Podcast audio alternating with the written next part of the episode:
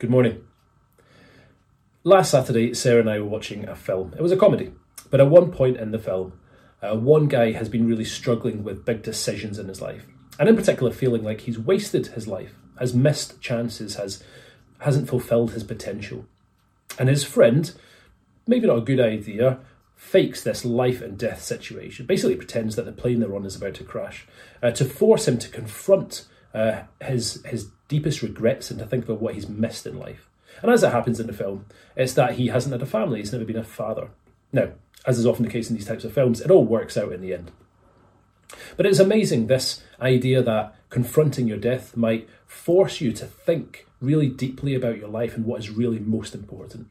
I think it's no surprise uh, that for in many situations a lot of gravitas is is put on the final thoughts and the final words of people as they lie on their deathbed. And they're looking back over their life and, and the words of advice that, that they come up with in those situations. You hear things like, I wish I hadn't spent so long in the office. I should have been with my family more. Make sure that that's not you. Or I should never have held that grudge against my brother or my sister all these years. I, I ruined the chance of a good relationship there. Don't do that. Uh, things like this. Bob Marley, apparently, his final words to his son Ziggy were money can't buy life. I wonder what your last reflections will be as you look back over life. Um, I wonder what your final words would be. Maybe that's something you can think about over lunch today, a good topic of conversation. Now, we are privileged this morning to continue to think about the final words of Paul the Apostle, who knows that he is shortly to die.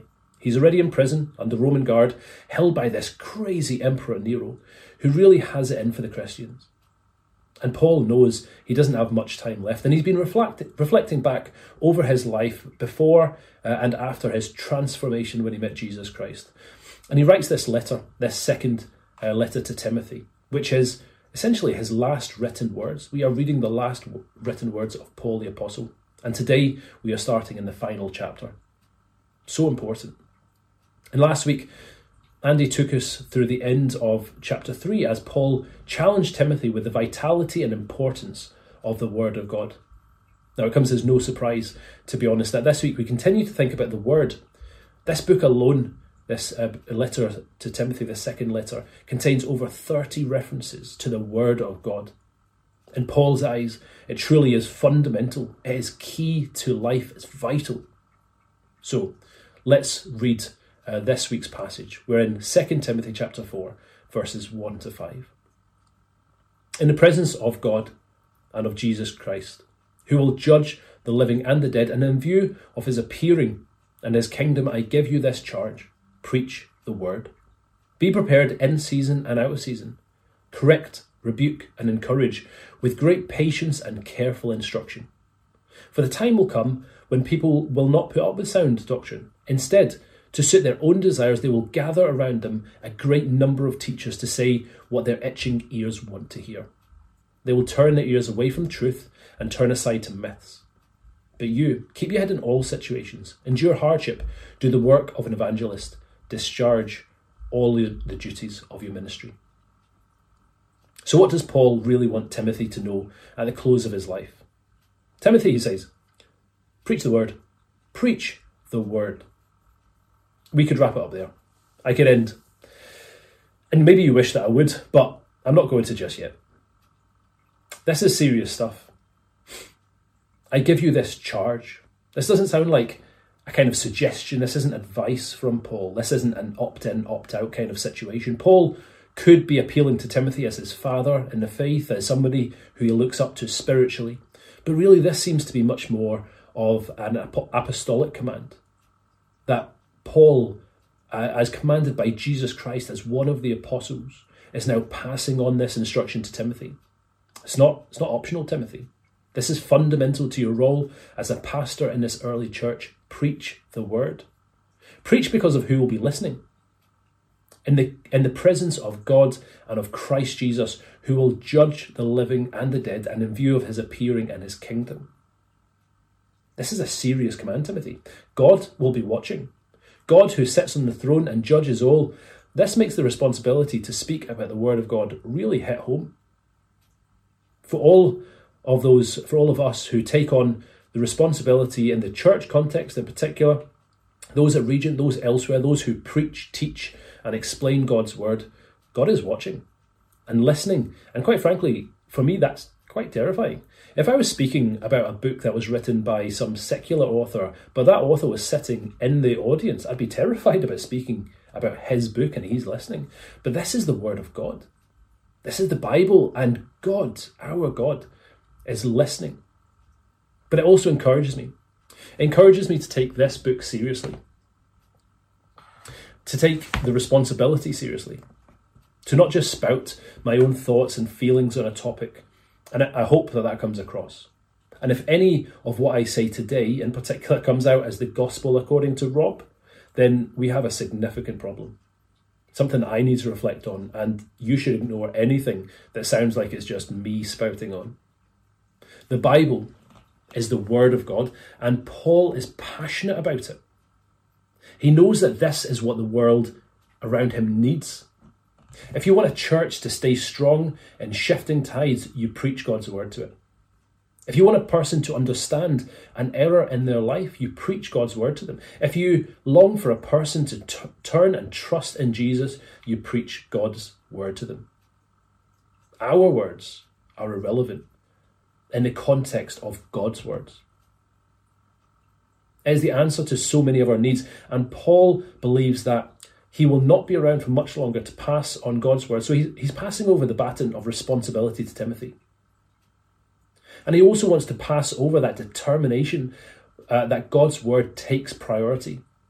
Because Paul knows that, that the word of God, infallible as it is, is going to become more and more attacked by people around. And Paul needs people who are going to correctly handle the word. That's what we read in 2 Timothy uh, chapter 2 a few weeks ago. And last week, um, we read that it's, it's for people for teaching, rebuking, correcting, and training as necessary. And Timothy is going to be a key person in the next phase of the church.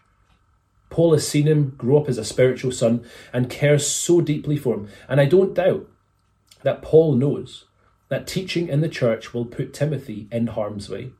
It will make him, it'll put a target on his back, both to the Jews and to the Romans. But the word of God takes priority. The word needs to be taught and spoken. This is true of Timothy in his pastor role, and it's equally true of you and I today. And I think for me, there are two questions here. One, are you hungry for the Word of God? And two, are you willing to speak it out yourself? Now, you're clearly listening just now, which suggests that you are keen to know the Word of God better. But I wonder for you and myself, will we be tomorrow too? Is study, consideration, digestion of God's Word part of our daily routine? It should be, it needs to be. This is the Word of God. This book is the Word of God. And if we believe that completely, then why on earth would we not be desperate to get stuck into it more? Why is it something that we leave to Sundays or until the last 10 minutes of the day or as long as everything else is finished? Now, I speak to myself far more than I speak to anybody who's listening just now. We need to be hungry for the Word. Not just when we know that we have a meeting coming up, or, or a devotion to lead, or a youth group to take. This needs to be our bread and butter. Matthew chapter 4 says, uh, the words of Jesus, it is written, man shall not live by bread alone, but by every word that comes from the mouth of God. This needs to literally be our food. And if we have just managed to fit it into our day and and, or we haven't quite managed to fit it in, or we've had to rush it, then we need to ask ourselves some hard questions about where our time is going and where we need to make sacrifices in order to fit in the Word of God. Take a moment. Take a moment to, to think back over the past seven days, to think about how much time you've truly spent reading and considering the Bible, and pray and think was that enough? If it isn't, then what changes do you need to do? Do you need to make in your life, and for me as well, to allow us the time to fit this in It is so vital in our life. Because if we know the word, we will be changed by the word. We should all be aware that we are being brainwashed. We all are through social media or the news or our conversations, music, film, etc. And I don't mean this as a conspiracy theorist, I know it sounds all a bit extreme, but What we let into our mind will change our mind. We will be brainwashed. So, what we wash our brains with becomes incredibly important. If it's a regular washing with the Word of God, then our brain, our mind becomes clear and cleansed and purified. But if it's just the stuff of the world that we're constantly filtering through our brain, then our brain will be affected by it. And if we spend time with the Word of God, then we will want to speak about the Word of God. We will love it more. We'll have more to say about it. That makes sense. And we'll feel more confident to do this as well. The thought of getting into a conversation with a friend, a schoolmate, a colleague about the Bible can be terrifying. But if we're well grounded in the Bible and relying on the Spirit to aid us, these conversations are a whole lot easier. When we know the gospel well, we can talk about it easily. When we know our faith, we can give an account of it, and we are called to give an account of it. These words to Timothy are not just to teachers and pastors and youth workers and etc. It's for each of us. Preach the word. You may hear people say things like, preach the gospel, and if necessary, use words. Or just let the gospel shine out through your actions. And, I don't dispute the absolute need for our actions and lives to back up the gospel. And when they don't, it can do a lot of harm to the gospel, and that's terrible. But they are not the gospel.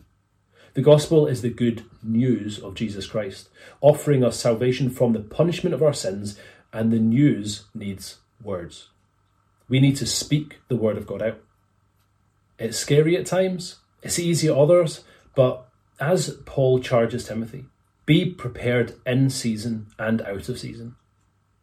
There are times when we feel really fresh and alive in the gospel, almost desperate for a chance to speak about Jesus. Often for me, this is just after church on a Sunday, and maybe less so on a Wednesday morning.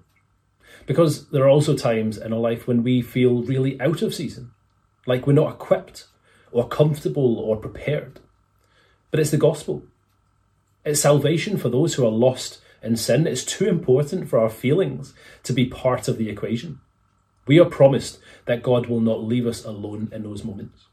Luke chapter 12, verses 11 to 12 say, When they bring you before the synagogues and, and the rulers and the authorities, do not be anxious about how you should defend yourself or what you should say, for the Holy Spirit will teach you in that very hour what you ought to say. Now, clearly, this isn't just a promise when we find ourselves in the synagogues.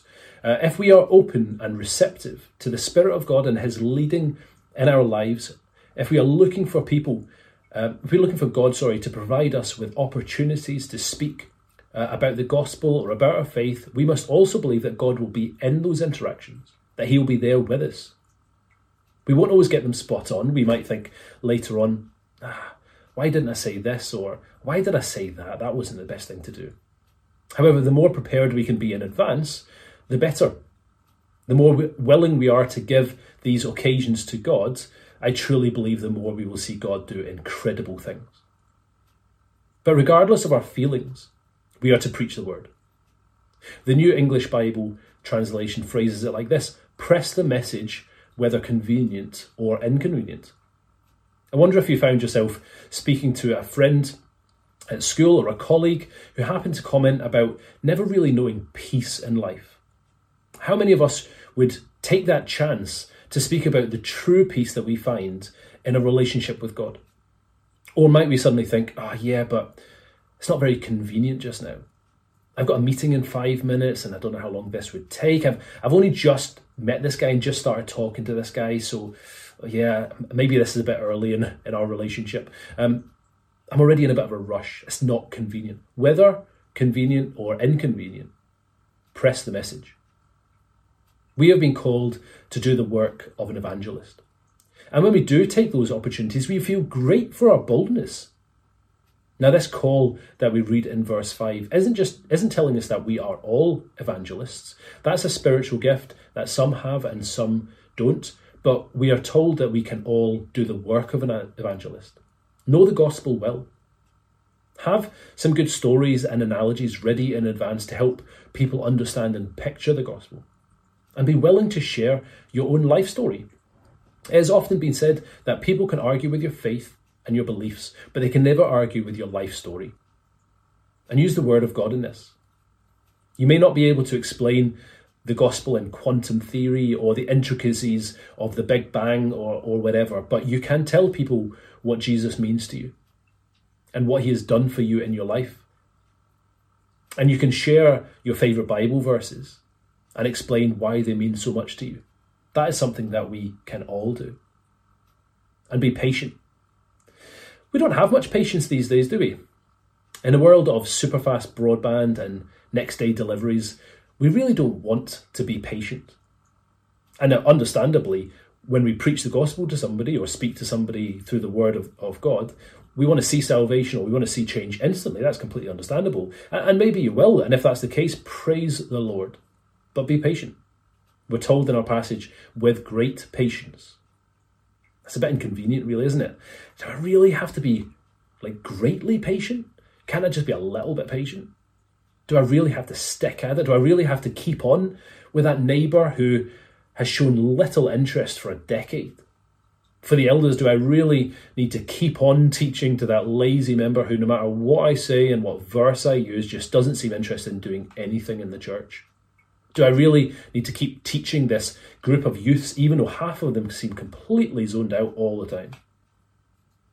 Yeah. Yeah, we do. With great patience and careful instruction, we're told. Keep at it. Keep going. Persevere. When I'm speaking with some of our A level students at school, I often find myself talking to them about the need for grit. Sometimes the work is easy, and you feel kind of in the zone and you can get going and get a good rhythm going and you make really good progress. But at other times, it's a real slog. And that's when we need grit. We need good habits that we can stick to, particularly when it comes to praying and reading the Bible. We need encouraging people around about us that will hold us to account and not judge us, but but encourage us and uh, and kind of keep us going on the path. We need to keep our eyes fixed on the end point, which is a home in heaven, and to see our Saviour. We need patience. We need this as we preach and as we teach the word to those around about us, whether that's in our youth groups, at school, at work, in our church.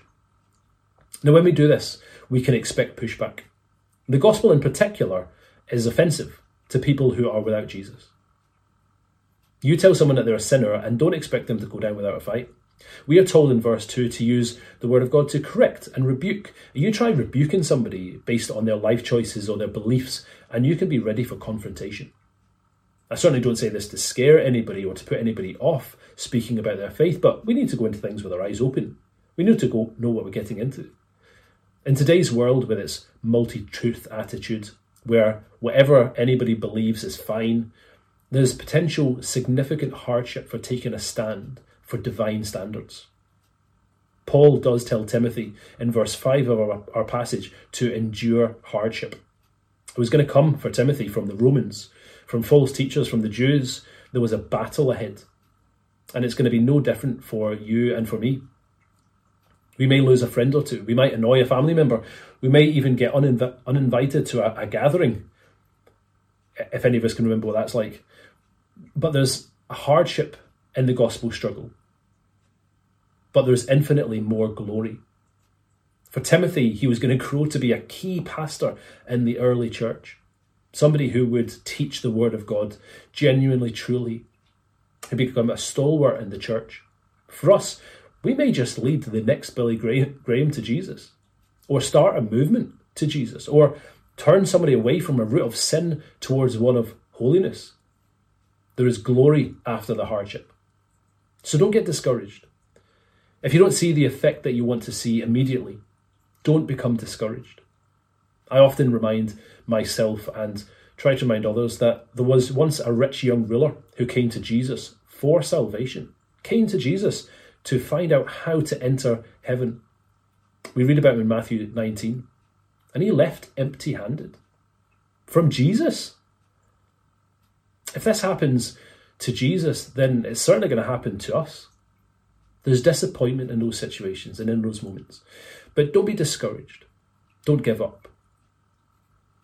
We must also use the Word of God to encourage both those in our church family and those in the world. We can take uh, we can encourage each other, and, and we must do this. Encourage to grow, to, to stand strong, to be active, to have faith in our God, to take our faith seriously. And in verse 2, We must encourage others in the world to consider eternal things, to find peace in God, to find uh, reconciliation and joy in a relationship with the, with the Heavenly Father. There is so much encouragement to be found in the Bible.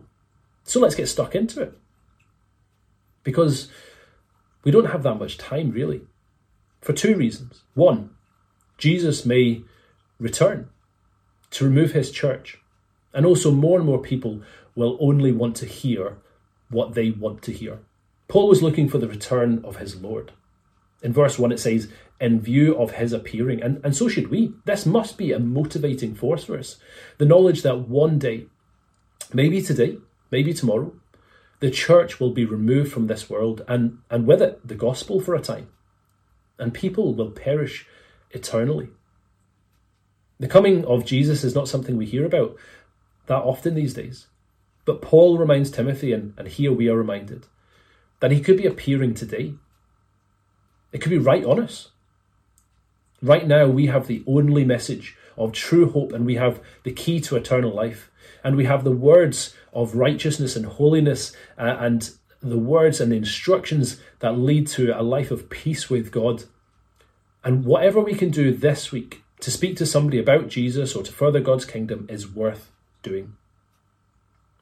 And as Paul writes to Timothy, he speaks into an atmosphere of moral and doctrinal confusion that was present around 2,000 years ago, a time which was fertile ground for false teachers to come in and make claims about Jesus, about the gospel, about the church, to lead people astray, to present false gospels. It was only two chapters ago that Paul was warning of Hymenaeus and Philetus, who have departed from the truth. Tell people what they want to hear, and they'll listen and love you for it. Unfortunately, this is more often not not what they need to hear. And what we were promised 2,000 years ago is that people will start to, uh, to desire only teaching that suits their desires. They'll get fed up with sound doctrine. And it's happened so many times down through the generations, various distortions of the gospel. But how true that we see it today. It's so sad that the true gospel of Jesus Christ isn't enough for so many people. People want to add to it or take away from it and change it or make it more palatable. God's grace is a free gift of salvation accepted through faith and repentance. It should be easy for people, but it, it's foolishness to those who don't believe. And instead, people will crave a different gospel Maybe it shouldn't be that surprising at all. Satan has always aimed to distort the word of God. It's been his mechanism right from the start, and today this is exactly what he is trying to do. So look out for teaching and teachers who will say what itching ears want to hear. If it's easy to hear, that is often a clue that something isn't quite right. Maybe we should hear uh, and play the song, Tell Me Lies, Tell Me Lies, Tell Me Sweet Little Lies. But a lie is a lie, however. And when it comes to eternal life uh, and peace versus judgment, there is no worse lie. So listen out for false teaching. Listen out for anything like this. Here's a small list give money to get blessing, or do good works to reach God. Reaching God is based on the cross and our Saviour Jesus Christ. God loves everyone so would it, he wouldn't really let anybody go to hell, would he? That's false teaching. God loves you just the way you are. Now, yes, that is true, but he loves you too much to change to leave you like that, and he wants to change us. Or, or just as bad, God only loves you when you're good. God loves you unconditionally. That's true. Or maybe God finds joy in our, our, our social justice mindset. He just wants this he just wants to see us acting out love firstly. Now, again, aspects of that are true. He does want us to see us acting out um, good works and looking after the vulnerable. But fundamentally and firstly, God wants us to repent from our sins. The world will tell us that truth is subjective. And we can all have our own thoughts and ideas about what's true and good. And my interpretation of the Bible is just as good as anybody else's interpretation of the Bible. Now, now I admit that there are different and different parts of the Bible which are a little bit subjective and open to interpretation, etc. But God's truth is true. And only that, so always aim to interpret the Bible in line with what we know of God's will and character. We do not have artistic license over God's word. And there's so many other things that today are under fire, under attack, that the world is trying to present as malleable. The family structure, gender, sexuality, morality, uh, and so it goes on. They are all under fire from a changing world, which has got tired of sound doctrine and wants teaching that just lines up with its own desires. And we do no favours. No favours when you pander to this or shield people from what the Bible says in case it offends their sensitivities. We do not help if we hold somebody's hand and rub their back in comfort as we walk them into a sinful life or hell itself. They will eternally not thank us for that. Now, please realise that false teaching will often have some aspects of truth, just enough to sound reasonable or plausible or, or maybe even just more palatable than the hard truth of Scripture. False teaching will appeal to what is easy to hear or act out. It will reduce the need to sacrifice. It will avoid taking a stand for God's moral law. It will dilute the justice or sovereignty of God. It will give you the world's wisdom and present it as God's. It will slowly break down your understanding of who God is, of what Jesus has done for you, and what you are called to do for Him. And we cannot stand for it. These are myths, fables, fantasies. They are untrue. And if we base our belief on, on and also our actions on myths, then we are fools. So they must be challenged. They must be avoided. We need to be aware of these myths, and the best way to identify the myth is to know the truth well.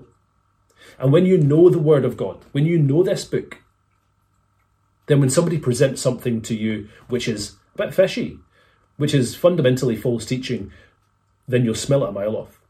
And the Spirit of God will be able to reveal its folly to you. But it does mean that we need to embrace the Word of God in all of its truth, all of it for all of our life. Because I wonder, are we selective with the Word too? For me, I challenge myself. Do we find ourselves reading the parts we like and maybe avoiding the parts we don't like quite so much? Do we choose not to read the parts on giving money or giving our time? Do we choose not to read the parts that call us to flee a certain temptation? When we do hear teaching about speaking the gospel to those around about us, do we start to turn off a little bit because, well, that's a bit uncomfortable. I don't like doing that. We can't judge others or sit on some pedestal looking down on others and their false teaching while choosing to ignore passages of scripture and aspects of God's truth. If they don't sit comfortably with us, well, that's our problem. But God's truth is God's truth. So, Timothy, Paul says as he comes towards the end of this passage keep your head in all situations, endure hardship, do the work of an evangelist, discharge the duties of your ministry. Be calm. Be brave. Keep on going. Keep on telling people about Jesus. Keep on preaching the word. Do what is required of you. Discharge your duties. This is action. It's one thing to read and know the word of God, and that's great. It's one thing to expect the hardships and persecutions of being a Christian. That's living with your eyes open. But you need to act too. Keep on going. When it gets hard tomorrow at school, keep on going. When you're discouraged by the lack of responses as you teach your youth group, keep on going. When people at work, maybe via Zoom or Teams, are obviously trying to get a rise out of you, keep your head and keep on going. When you feel the burden of your faith, as we all do at times, continue to discharge your duties.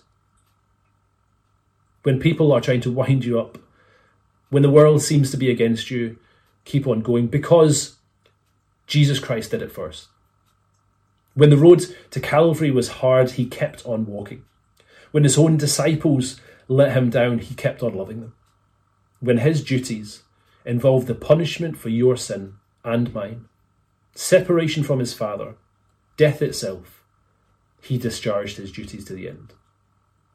And so we shall too. So as I finish, be encouraged. Preach the word. Keep your head endure hardship, work as an evangelist, and discharge the duties of your ministry for God's glory and for his kingdom. Amen.